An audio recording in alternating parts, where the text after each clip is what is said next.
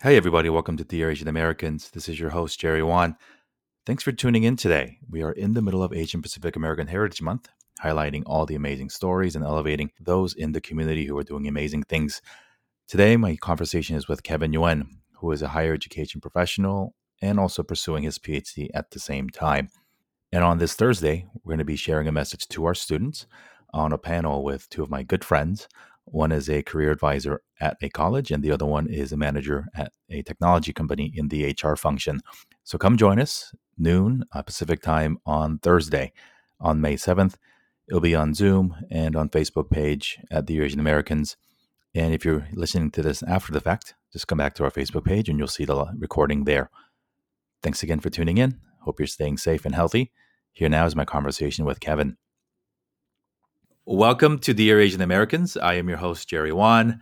Hope you're staying safe. Hope you are staying healthy and hope you're staying indoors wherever you are. And during these challenging times, I am so lucky to have so many conversations with amazing Asian Americans in our community who are doing what they can in however way, shape, or form to make sure that we get through these challenging times together.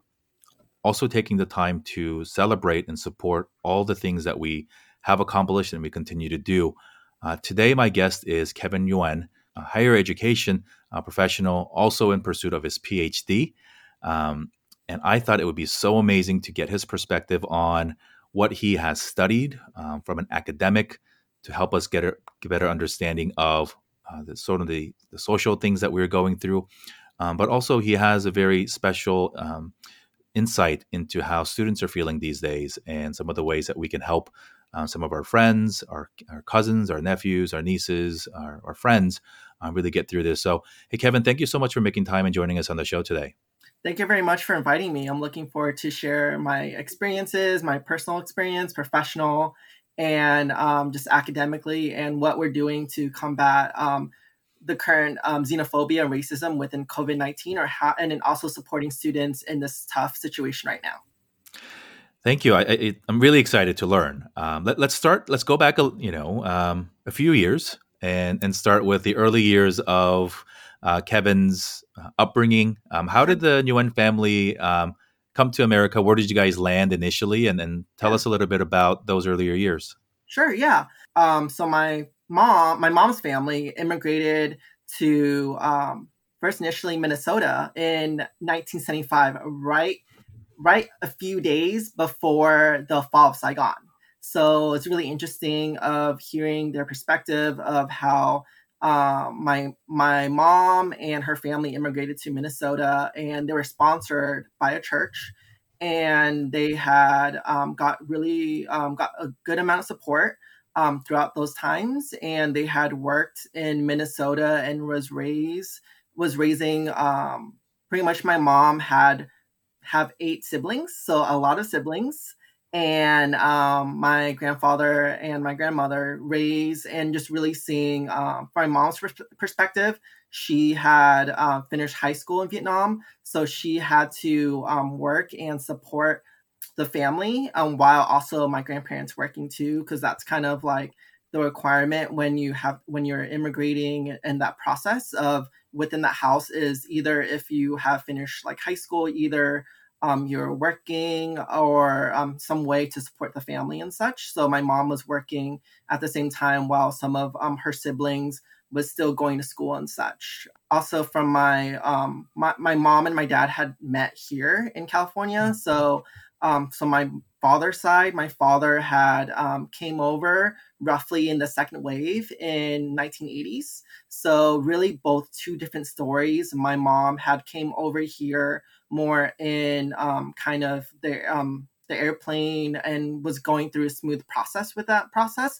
But my dad had, had came over by boat, so really first going through going to boat to the Philippines, then once get to the Philippines, had gone to um, California and my dad was fortunate that his um, oldest um, sister, my aunt, had gone here um, first and then was able to sponsor my, my father. And um, once a few years after my mom and her family um, got used to, like was um, in minnesota they really wanted to be in a place that's warmer. So when in doubt california. Um, so my uh, my mom and her family had came to california and really started um, living in california and such. And my dad was at the same time just kind of trying to go to school. So my dad had landed in california in los angeles. He was working and just grinding it out at the same time learning trying to learn english try to go to community college trying to learn and working and such. Kind of more in the late um, 1980s um, my mom and my dad had met. They had first met in the mid 1980s but then it didn't work out but later on they had met each other again in the late 80s was kind of you know in their early um, early 30s and they felt was ready to settle down so that, that's how they got married and started a family. So my family is my parents and then me, my sister.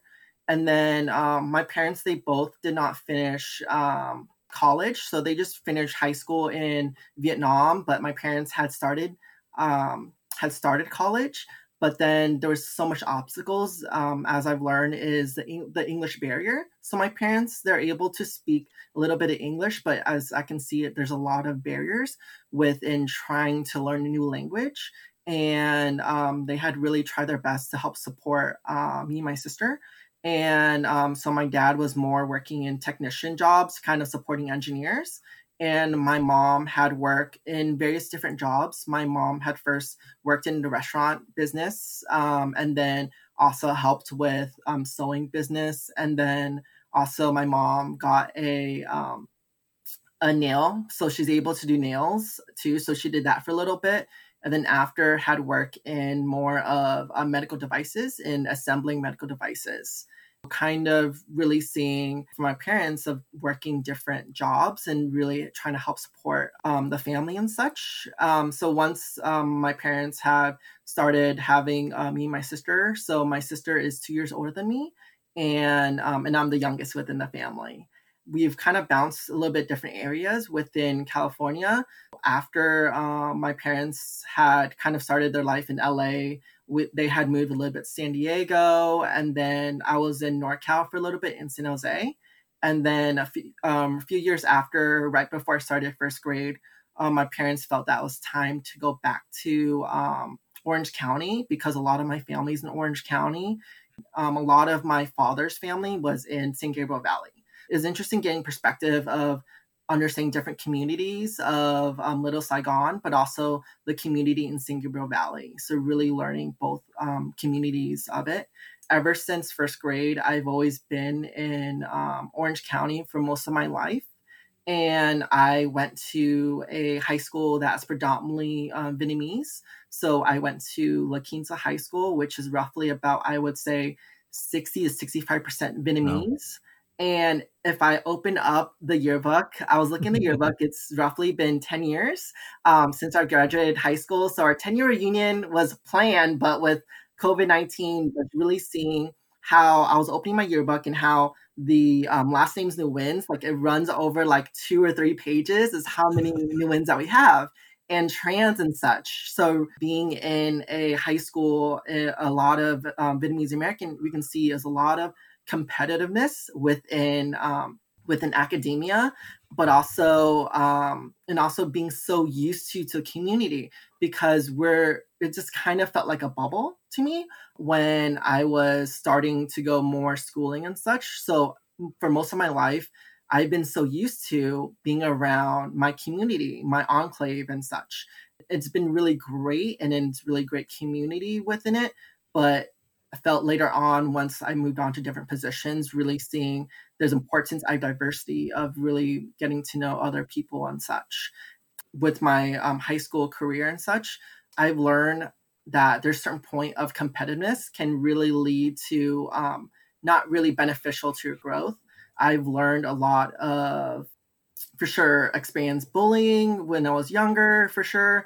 I've experienced peer pressure um, when I was a little bit younger too and for sure my peer pressure had led me um, for example in my last year of senior year i was suspended from the high school i was at and i was asked to go to different high school um, due to um, made some different wrong choices, um, being peer pressure, trying to be part of the group, and it led me to be asked to go to another high school and graduate. So I was not, not able to graduate with the people I've been with majority of my K my K twelve career, and I've learned that it was it was more of a it was a cheating scandal, and for myself that I should not cheat anymore because it's mm-hmm. not going to lead my development in college and such. So it led me to learn my lesson in high school rather than now. That's why I'm I really try to aim to be ethical in my choices and whatever I'm doing.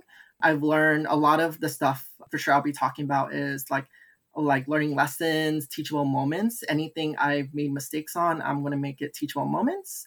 Um, so that's kind of led to me. And then for me, I didn't do so well high school. I only got roughly like a 2.5 GPA. I didn't get into a lot of Cal States, UCs, any of that. So I went to community college for for roughly about two two and a half years.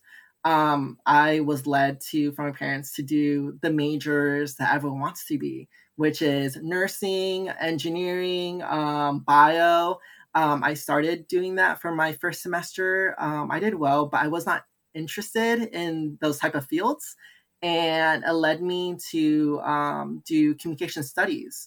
And i was really fascinated with the way of communicating and such because for myself um, when i was younger i was um, very meek i was very introverted and um, also kind of like get me out of my shell um, and also what i was doing was i was competing in speech and debate and such really led me to who I am today. And also, um, when I was in community college, it kind of started my higher education professional career.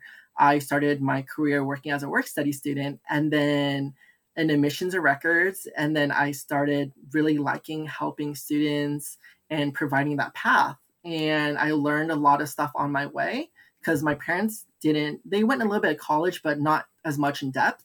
So I had to learn a lot on my own, me and my sister learning myself that I was able to gain those skills to help future students. And then, and I didn't realize that it was like a career. So I just kept doing what I was doing. Once I transferred to Cal State Long Beach, I continued my studies while working. So really been been just balancing working, schooling. Um, I just think it's just a very normal process um, for me. Um, and then once I finish, my bachelor's degree, I just didn't know if I wanted to continue. Um, do I want to teach in communication studies or pursue um, a more in a career in higher education? But I wanted to pursue continue a career in higher education, so I did my master's in counseling with a higher ed emphasis because um, for myself, I wanted to get attain more skills, which is in counseling, because I think is very important within our um, within kind of within our community i feel like mental health is kind of a taboo topic um, of something that my parents said why do you need to talk to a counselor about it or any trained professional because you don't have an issue? But like it sounds like it's very like you want to be very um very reactive in a situation if you if you have like experienced some issues of maybe mental distress and such but I'm all about being proactive in anything I'm doing. Like if I'm, it's important to before you hit that mental breakdown, and then I was able to. So during my um, my master's degree, you know, it was very important for us when we are studying for counseling is to go and try to do counseling and meet with um, a trained mental health professional. And that's what I did. So really helped me really dig in and really explore what had happened from when I was younger and really was there any unresolved issues because I feel like a lot of us have unresolved issues that we have never ever talk about and and talk about and really and really like resolve like was there any issues that we have now that we have experienced like is there issues of aban- abandonment is there issues of self-esteem issues i'm like that's now so it's important i always usually always like to look at the past to really help resolve issues and then that's something i've learned is important to be reflective of my past to really fix on whatever I need to work on. So it really opened my eyes to really look at that. And then for me, I always try to advocate for mental health um, when I um, when I try to help advise students when I was a counselor. And then once I was in my um, master's program, I also was offered a full time position at um, a community college, um, Cypress College. I was a coordinator to oversee a program that supports low income students and first generation. So within that program, I help support a lot of low income students, a lot of Asian American students who are low income, um, and also different students um, who are um, Hispanic, um, who are uh, Middle East, just different from different areas. But also, I was able to immerse in areas of um, foster youth. I was able to mm. understand undocumented students more. So, really understanding uh, different struggles because I feel like when I was younger, as being um, Asian American, Vietnamese American, I think a lot of our um, really seeing for myself, like a lot of our parents doesn't show the issues that they had, maybe financially, um, or any type of assistance that they got. Because I felt like everything was totally fine, um, but I've learned that that it was a privilege that I didn't experience that, but it's important for me that I need to acknowledge my privilege, but also acknowledge that it's important to support others and um, and try to be the best I can to support um, for it. And it really reflected for me how um, to be really open the best I can to support others, and it really opened my eyes to really show that there's a lot of support systems available for students to be helpful. Um, a lot of public assistance, but also in the campus assistance too. And then once I slowly transitioned, um, I did I did some academic counseling.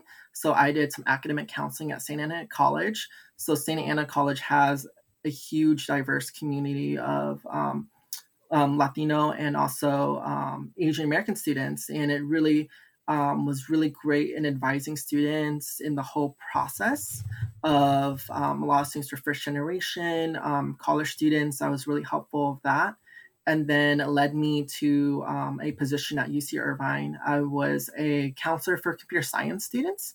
So I had a really great time at UC Irvine.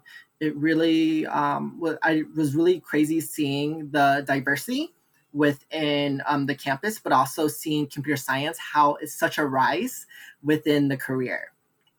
The career is such a rise, but then also seeing how students can be so stressful within the major. Um, students are coding night and day, a lot of hours, and I can see the mental toll within students. Um, and then the one thing that I've learned from um, students is that sometimes they um, have not been really open about how they're feeling and they want to power through, but I can still see the stress in them. And the one thing I've learned um, is some students would take sometimes 20 units 22 units i'm like that's crazy um, and students sometimes want to be done due to financial reasons but also also i consider students would want the college experience really being immersed in the in the college but also um, trying to make connections within other, with other students and such um, and at the same time um, I really got to see students really help them support them in a lot of issues. Um, so at UCI, when I was working there, there is um, two to three social workers that can help students throughout the process. Um, when I was in my previous institutions I worked at, I didn't see social workers, and I see social workers are a very important process in helping students with maybe um, with different outside um, assistance, but also with the campus to help navigate some things and also can help case manage students. But also, that's not enough caseworkers, social workers. There's only two to three social workers for a campus that's roughly about maybe 20,000, 25,000, 30,000 students um, for graduate and undergrad students. So you can see there's not em- enough assistance and also the overloaded um, amount of when they go to the counseling center too there's not enough counselors available too for it too so we try to usually refer to social work so, uh, social workers and um, and then that's kind of really seeing some of the obstacles that we do see Um, and then um, while I was working at UC Irvine, um, I always had an inkling or a uh, motivation to do my PhD.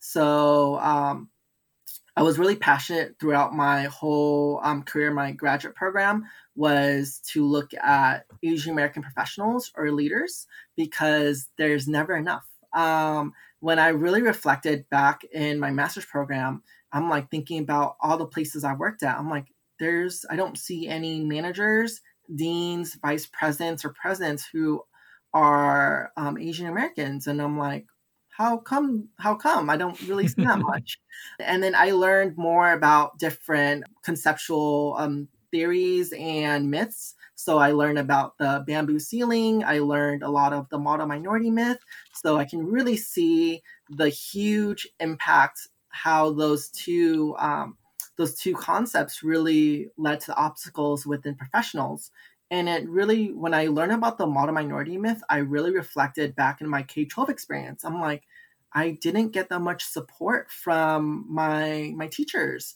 during my K 12 because they had the assumption that that I didn't need any assistance and such. Um, so I really saw the huge impact uh, of those two, um, the myth and the bamboo ceiling and such. So I really, and then and then for me, really seeing that how like we're we're the model minority, which which we aren't, um, and kind of led me to kind of continue doing my research interests in in the field. So I'm doing a lot of um, studying right now, but also doing starting up a few research um, um, studies right now. So for myself, um, I'm taking an Asian American Studies class right now within my graduate program. So I'm doing my PhD at Claremont Graduate University in higher education. And um, right now, I'm learning a lot immensely about Asian American history and such. Um, it's really great and interesting. Um, it was my first time taking Asian American um, studies, history classes, and really seeing how our history was really um, a lot on agriculture I didn't realize how agriculture, how a lot of different communities was doing agriculture, really learning how some Asian American communities have been here even around the same time in the colonial times too. Really seeing, understanding that that it wasn't um, kind of um, more recent, but a lot of them has been earlier, and I didn't realize about that. What I've also learned um, doing my studies right now. So right now I'm doing a study right now on looking at the psychosocial and environmental factors that can influence the success of Asian American leaders in higher education. So, myself, I want to see what factors have made them successful, even though there is so many um, obstacles they have gone through. But what has worked? And for me, I've done so much um, literature reviews and and in experience and studies from looking at previous studies I've learned that mentorship is very important. Mentorship is very important in um, supporting um, other Asian Americans because I feel like the concept of mentorship was never huge when I was when I was younger, and I learned that mentorship is very huge um, when I was in graduate school. And I always try to find different mentors, um, even even though they even if it's not asian american mentors i try to find different mentors that can be helping to give a different perspective and um and then i'm very um and that's how some things i've learned about that and also trying to do different ways of um learning how to um just be part of different communities um, is very important to establishing the community and really uh, helping supporting each other. I've learned about that, and there's still some more things I need to study on, but those are some initial things I found was very important. Um, so I'm doing my study. I'm, I'm I was hoping to do it this summer, but I might have to change it maybe more in the end of this end of this year to get enough participants for my study. Currently, right now, um, I my position right now is I'm a student data specialist at Whittier College. So um, I just started the position three, four weeks. So right before COVID 19. Um, so I had done a lot of experience in student interaction and um, I wanted to transition more in um, the back end within um, within higher education. So looking for data analysis work, um, how to support students and really help with the reporting process within our data because I feel like our data is not the most accurate data um, within um, the importance of disaggregated data. Um, so that's kind of the the way of doing things. And right now, um, I'm trying to help support students in the registration process or different ways to help um, support students at Whittier College in um, helping throughout this current situation with COVID 19. But yep. Talk to me more about what you're hearing from students. Um, you have a front row seat to what students are thinking, what they're talking about. You also have classmates in the graduate program, and I'm sure you have friends and colleagues from various campuses that you've had the pleasure of working at. Uh, and, and speaking specifically to and about Asian American students, yeah, um, give us some thoughts on how we can positively deal and, and make sense of all this hate and sure. uh, xenophobia, racism towards sure. us. Sure. Um, I think right now, um, for for us, we're trying to do is we're trying to reduce the amount of stress within our students. So they a lot of institutions are trying to do is um, offer students um, pass no pass as a grade option um, versus doing a letter grade option because I think it helps kind of reduce the amount of student stress right now because a lot of classes are adjusting to online.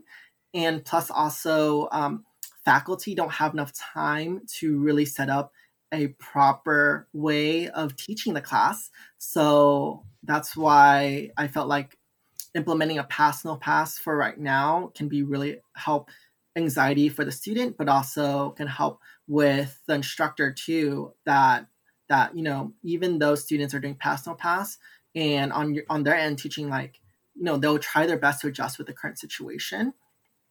And then that's one thing that they're doing. Another thing that a lot of um, institutions are doing um, so i work on the more the registrar side is that we're planning or considering doing on the transcript is adding covid-19 on the transcript. So for future um, mm. reference is this semester was due to the covid-19 situation so other um, institutions like when they apply for graduate school or or med school oh understanding like this situation is due to this, and that's why maybe they did a pass no pass. So maybe that, that can give a little bit wiggle room and leeway for students. Um, so that's another thing that the institution's doing. Um, the hard thing that is hard to see right now is a lot of commencement is canceling or postponing. So really seeing a lot of students is hard thing is um, this might be the only opportunity for some students um, to graduate and their parents to see their child to graduate and the um, commencement is canceling so some some schools are trying to do a virtual commencement um, different ways to still do it um, another thing um, that i've talked in my classes about racism and xenophobia um, what we've been doing as um, for myself as a professional um, I'm part of different associations. So for myself, I'm part of uh, NASPA, which is like more of a National Student Affairs Association. Um, so we do a little bit of community space. So um, so they try to lead um, different Zoom meetings to, to really vent what we're going through. Like, how are we combating with this current situation with COVID nineteen, but also sharing like, have you have any experiences of um, xenophobia or racism currently right now. Um, so I have like gotten a lot, few stories, some students um, and some professionals from the East Coast for sure. A lot of more experiences, maybe a little bit compared to California um, for it, and just trying to be supporting of it. And then we're doing a lot more, trying to do more Zoom interaction the best as we can to try to commute community because I know right now it's a lot of isolation. so right. I really try to do we try to do a lot of different things. Um, and then I think hard I think I do see some places are offering online counseling a little bit, tele um, teleconference, telehealth as another way of to approaching it. Um, but the hard thing I would say is that to really combat it, it's it's very hard because the rhetoric is going all the way from the top, from the president of the of the United States all the way down. Um, and I think um, I think for us, for me personally, I think just having a community support each other, but also a way to um, a way to report these um, these issues. Like if it's right. going on on campus, I'm like, you got to go through proper channels to report it, and that's something that that we shouldn't condone this type of behavior. Right. Um, and the hard thing, um, I think they're trying to do different ways to supporting students. Um, is technology because I we've learned that technology it really um, creates a class divide um, with this setup with online classes. For sure, right. students maybe in the the middle to higher class, it's more they'll be like they'll be more able successful. So a lot of colleges are offering um, Chromebooks. They're offering um, um, hotspots for students um, for the time being. So it does help a little bit, um, but it's just hard that like it's not just technology but also space. So sometimes school offers a sanctuary for students um, for that space to learn, but also maybe a lot of um, noise that is at home. Right. So that's the hard thing with um, with this current everything because I'm like everything sure. is going in and is in the house. Like sometimes like um, I've had um, some of my classmates like, oh, I'm like some of them are K twelve teachers. They're trying to teach and right. they're trying to take care of their children and also taking and then taking their classes. I'm like, it's everything at once. Um, so I think it's a huge um, balancing act. Right now, like I think for myself, I haven't experienced that much. I haven't experienced like racism right now, currently um, in this situation. But I always try to do things I can to help support um, the community best as I can. So one thing I try to do is I try to help support local businesses. Um, I try to order if I can um, the local businesses, um, Asian American businesses, because I know I've been reading a lot on how some of the businesses are going down right now um, due to the current, you know, COVID nineteen mm-hmm. situation, mm-hmm. but also um, everything's locked down. So I try my best to help support the business as best as I can, and also um, help support different um, fundraisers, different nonprofits in this situation. Um, and because really seeing the heart, huge increase in unemployment is is gigantic, and um, and then I'm, I got to do my part to help assist right. um, as much businesses to kind of reduce the amount of unemployment as best I can, um, and then try to help kind of hang in there. But yeah. So you mentioned a little bit earlier and about the lack of diversity that you see within your industry, within uh, definitely the higher levels of higher education. Yeah, it's certainly we, something we see also in the in the private sector yeah. where the to use a higher academic um, analogy, you know, the administration, especially at the higher levels, yeah, it's a fundamental question of do you believe that that diversity should be reflected in the student population, or I guess the reverse, should the student population be reflected in the decision making bodies of schools? Um, right now, the answer is unfortunately not. Yeah. And it is at the community school level, it is at the um, K through 12 level, it is also at the you know four year plus graduate school level. It, it just seems to be in academia overall a big disparity between who's paying the tuition and then who is dictating not only the academic curriculum but some of the policies. And as as we talk about let's say a racism incident gets reported to the administration how do they handle it? Who's taking it? What kind of experiences and empathy are they responding with? Um, share with us one thing that you'd like to share with the listeners on why it is more why you believe it is so important for somebody listening who might be interested in a career in student affairs or in higher education that that they choose to do so.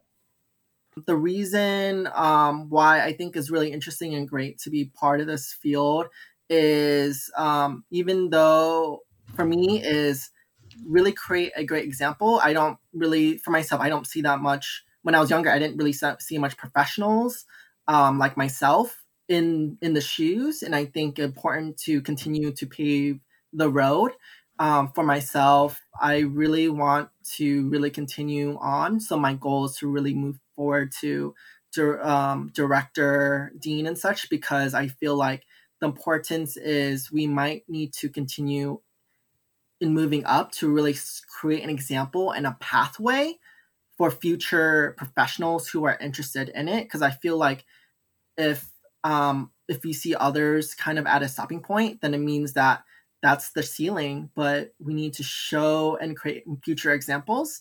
And then i'm lucky and fortunate i've met others who i view as mentors um, see them get to that point and i really do want to continue that and i think we're slowly getting there but it still takes a time and a process within it so for myself it's kind of um, i want to kind of help students kind of within the student population that i do represent um, but also really help creating a path um, for others in the future to continue of it and then for me i'm someone that's very huge on um, mentorship. So I really try to help mentor future professionals. Um, so in my previous master program, I do see a few um, professionals who represent Asian Americans. So I really do my best to help support future ones to help pave the road because we sometimes we never get that much support, and I really do my best to help kind of along the way of it. So for me, the main reason just kind of paving the road for future others. And then once others are doing the same thing, then it kind of continues this path and you're creating a road for others. But yeah. Yeah, I, I think hearing your story is, is so inspiring. Um, obviously, with the context of uh, your parents' journey to America, two separate paths, your your, your painful high school memory of uh, you know having to pivot, and now obviously going from that yeah. um, to being a first generation student and also in, in, a few years being you know dr kevin which i think yeah. is something that is something to be immensely proud of and i'm sure your, your family and your friends um, and, and, i think that is inspiration to many other people maybe in your shoes maybe um, you know growing up in orange county or have similar uh, life stories of how we ended up here um, to know that it's possible and know to know that you know it can be in a field where you study us and you and you do it for a lot of people that look like us. Um, I, I do, you know, we, we end the show in the same way that we end all of our shows. I guess we end the show yeah. in one way, uh, which is to uh, go back to the title of this show, and it's the Asian Americans. Uh, the impetus or the inspiration for the show really is to create a conversation um, for us, by us, um, and uh, so I, I want to start the letter and if you would help us finish out the show sure. uh, by finishing the letter Dear Asian Americans. Dear Asian Americans, um, I would want more others to continue the path of leadership representation for Asian Americans. So within representation within um, within Asian Americans and within leadership, and continually um, support um, within our community as best as we can and continue sharing our stories and mentoring um, as much as we can from there. Thanks, Kevin. I, I, think if we learn anything from your story, um, oftentimes we limit our belief of where we can go based on where we come from. Yeah. And you have proven to us and shown us, uh, and then led by example that your background does not dictate your future where you come from does not dictate where you can go. So, thank you for doing all that you're doing. I think you lead by example. I think you lead through uh, living it on a day to day basis. And I, I, cannot wait to hear more from you yeah. um, about all the work you're doing.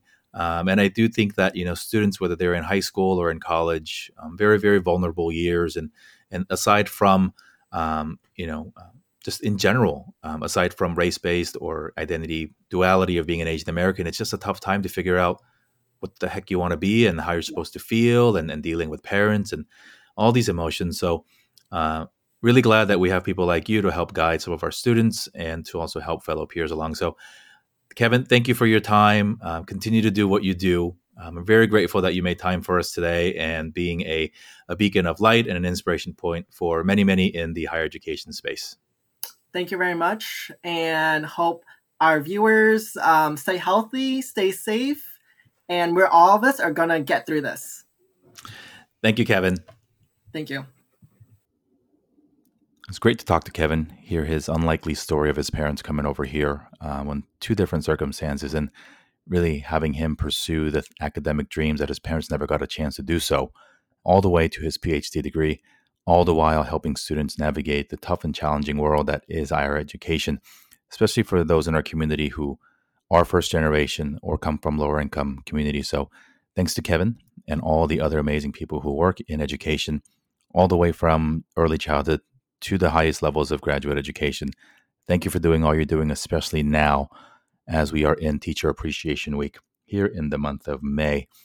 If you found Kevin's story relatable, inspirational, or fun, please consider sharing the episode with a friend or two. Subscribe to the channel if you haven't, at The Asian Americans on Facebook and Instagram. Every single listen, follow, and like means so much to me. Thanks again for tuning in, and I wish you and your family all the health and happiness as we navigate these challenging times together. Thanks again. Hope to see you on the webinar on Thursday. This has been your host, Jerry Won.